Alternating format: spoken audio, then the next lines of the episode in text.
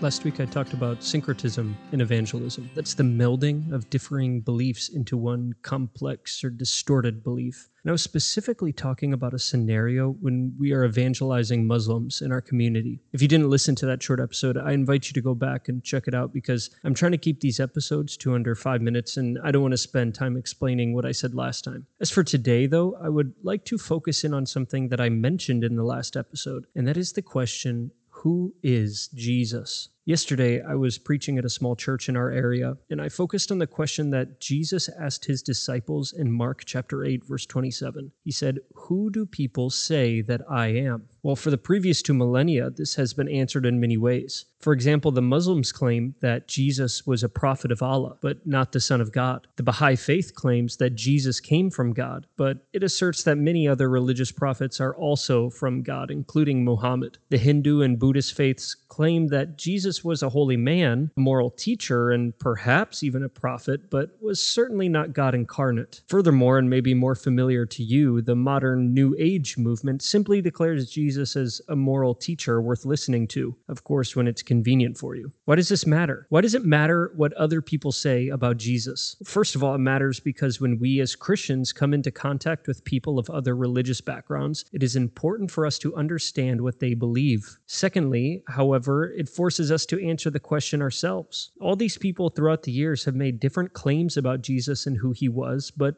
who do we say he is? What was the response of the disciples when Jesus asked them who other people say he is? Well, in Mark chapter 8, we read, Some say John the Baptist, others say Elijah, and still others one of the prophets. Sound familiar? What did the people believe? They believed he was a prophet or a great moral teacher. But then Jesus said, What about you? Who do you say I am? Peter responded and said, You are the Messiah. Whether or not we realize or accept it, every one of us must answer this question from Jesus Who do you say I am? I don't presume to know your life or your situation, but I do know that you will one day, sooner or later, have to answer this question Who is Jesus? If you say, like many, that he is just a good moral teacher or just another prophet, then you reject who he truly is. If you say, like many, that he is just a good moral teacher or just another prophet, then you reject who he truly is, the Messiah. Jesus himself said in John chapter 14, verse 6, I am the way and the truth and the life. No one comes to the Father except through me. If you reject Jesus as the Messiah, then today you are rejecting the saving grace of eternal life. I met a man the other day who told me that he didn't need to repent of his sins because he could do it another day. When I told him that he isn't guaranteed tomorrow, he laughed and said, Of course I am. I will go to sleep tonight and wake up tomorrow just like I do every day. I pleaded with him to make the decision to follow Jesus today because he can't be certain of tomorrow, but he refused to listen. Maybe you are like him. Maybe you think that you can put off this decision for another day. But the truth is that you never know when your time on earth will come to an end.